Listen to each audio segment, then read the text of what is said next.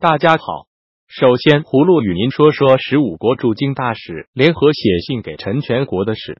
据报道，十五个国家的驻北京大使联合写信给新疆中共党委书记陈全国，表达对新疆在教育营的关切，并邀请他与外交官们见面，对维吾尔族群的人权状况提出解释。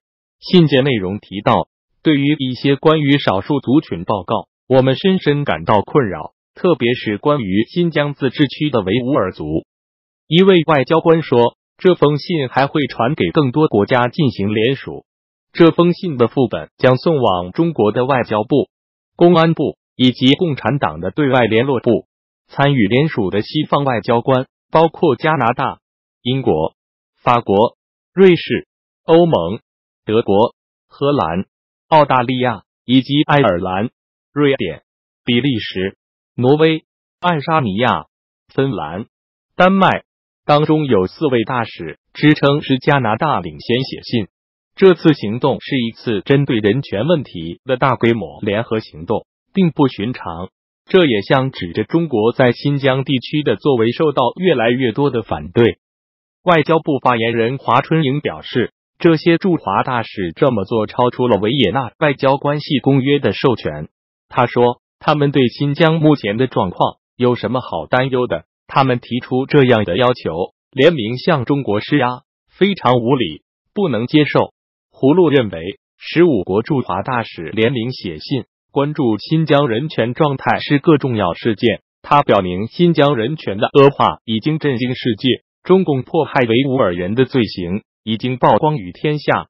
接着，葫芦再与您谈谈中美贸易谈判的事。美国政府消息人士透露称，中国已向华盛顿就后者提出的多领域贸易改革问题提交了书面版的让步清单。美方消息人士称，尽管其内容缺乏新意，与中方近来的论调并无重大突破，但中方此举被认为是促进两国代表继续贸易谈判的关键起点。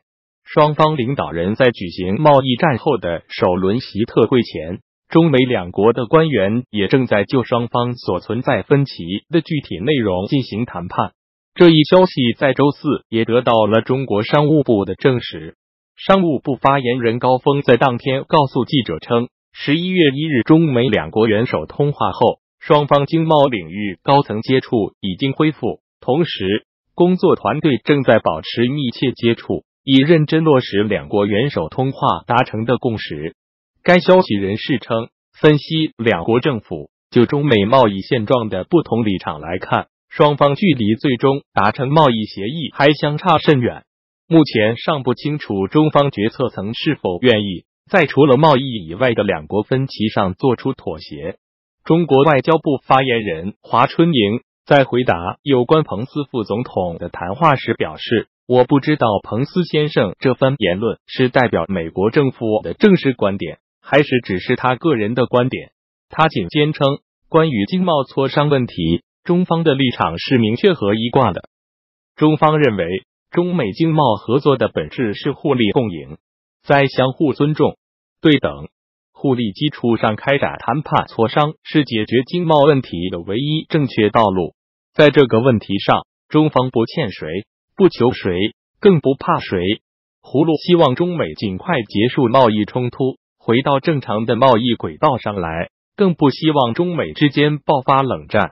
华春莹女士的话有点像小孩子赌气，有失外交部发言人的身份。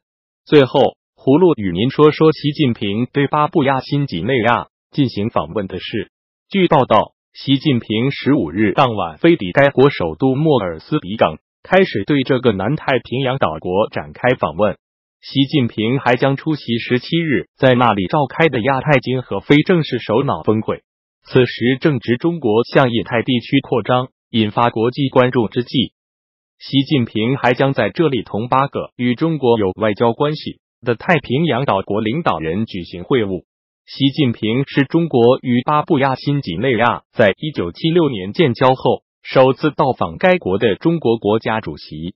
巴布亚新几内亚与澳大利亚隔海相望。一九七五年脱离澳大利亚独立，成为英联邦成员。澳大利亚新总理莫里森十一月一日发表讲话称，中国正在印太地区行使空前的影响力。他说：“中国是改变权力平衡的主要国家。”法新社指出，一场默默争夺对南太平洋地区影响力的大战正在进行。这个由小岛组成的区域对国际航运极其重要，也成为北京和华盛顿对整个太平洋地区投射军事与经济力量的踏脚石。坦率说，葫芦一听见习近平出访头就大，第一个反应就是完了，又要大撒币了。葫芦想起山东大学退休教授孙文广的话：“中国现在的情况是，国内的穷人非常的多，有的看不起病，有的无法养老。”有的无法上学，那么在这种现实情况下，到外面去撒钱，它本身就会激起国内民间的一种反弹。再有一些投资，你对外国的情况并不熟悉啊。在这个情况下，中国出去投资，因为缺少经验，缺少市场经济头脑，这个投资多半都会是本而归吧。葫芦祷告，希望习近平体谅中国百姓生活之艰难。这一次。别犯傻逼症。好了，今天就聊到这里，明天见。